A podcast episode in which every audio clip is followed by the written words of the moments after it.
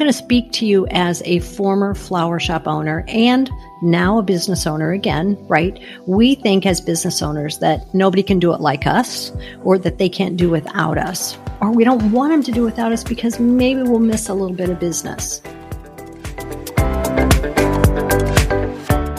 Welcome to the Business and Pleasure of Flowers. We're your hosts, Wanda LaFever and Lori Wilson, and we believe that business and fun are a perfect combination.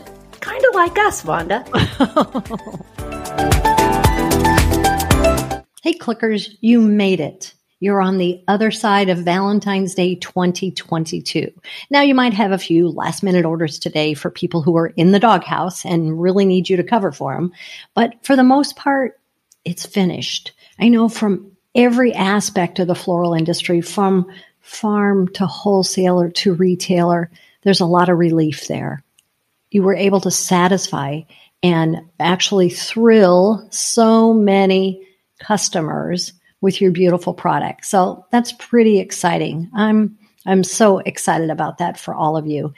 From everything that I can see, it's been a wonderful holiday I sat with Cami and the web team yesterday watching as they were marking things sold out, blocking deliveries for today, having them available either Tuesday or Wednesday. Some were allowing them to place an order to pick up later in the day. So it was really exciting to be able to provide that help for so many of our members. And I know all of you had a lot of things you were juggling during the course of the day. So I hope it was a wonderful time.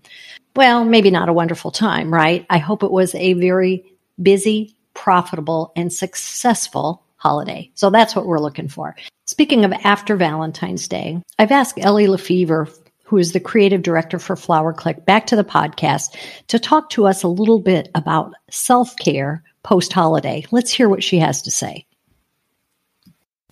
Hey everyone, Ellie here, and I'm coming to you solo with a little chat about self care. By the time that you're listening to this, Valentine's Day is a thing of the past. The red roses, chocolates, balloons, seasonal bespoke designs, difficult customers, icy conditions for some, flower drama, employee drama, even foot pain are technically over but I know as well as you do, there is definitely some residual effects left over on more than one of these things. And just like you guys worked your tails off like little cupids, the Flower Clique team essentially worked nonstop all weekend too.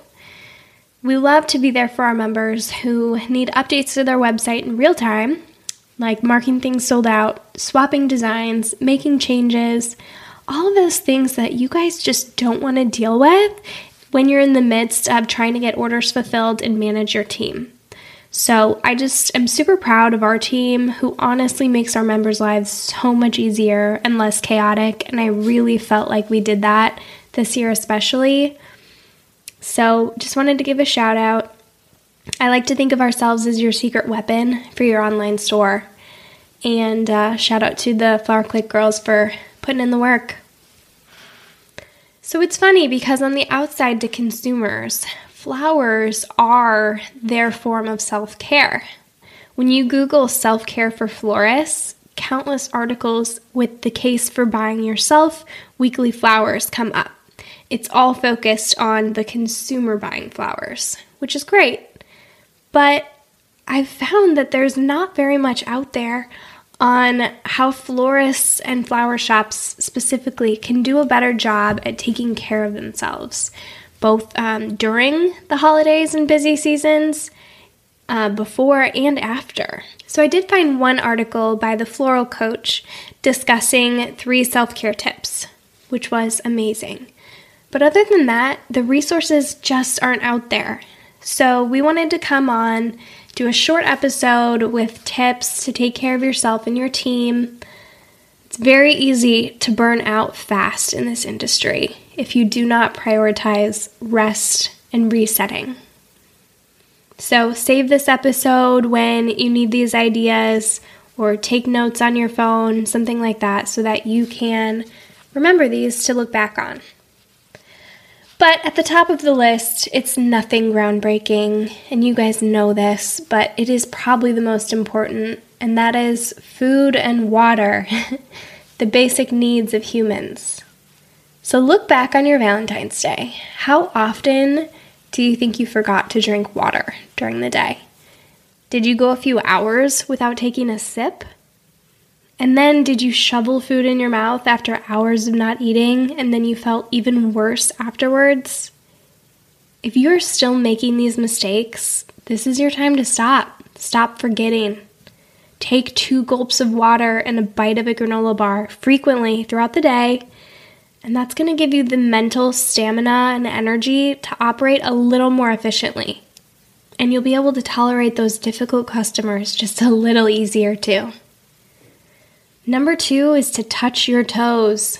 You are moving constantly on your feet, running around like a little chicken. You have got to stretch it out. Touch your toes, stretch your sides, wiggle around, take three deep breaths. I mean, you can even do a down dog for extra credit. Seriously, just wiggle it out to avoid becoming stiff and rigid and achy. The third thing is to take a day. Allow yourself to take a day. Is that day today? The 15th after Valentine's Day? I don't know. But schedule time to take a half day or a whole day to mentally and physically recover. And if you feel you cannot do that, just take a lunch break. Take yourself out to lunch, sit at the bar, bring a book, put your phone on Do Not Disturb for one hour. Is that really too much to ask? So these are a few things that make a big difference. And they're really they're nothing groundbreaking, but they are so important. But there's also a lot of other little things that you can do. So, in the chats that we've had with members over the past years and recently on our Facebook group for the podcast, we asked you guys to share your self care tips. So I wanted to read off a few.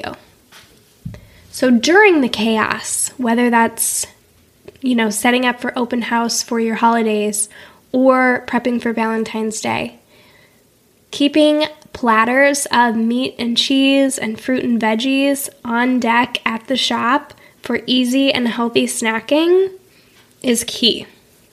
So that's a good one. Making sure that you have plenty of coffee iced coffee, creamer, water, cups, so that your team can be well caffeinated and hydrated on the go. Another great tip is to have ready to heat meals stocked at home so that when you get home, you can easily heat something up that isn't, you know, takeout pizza that'll make you feel even worse the next day.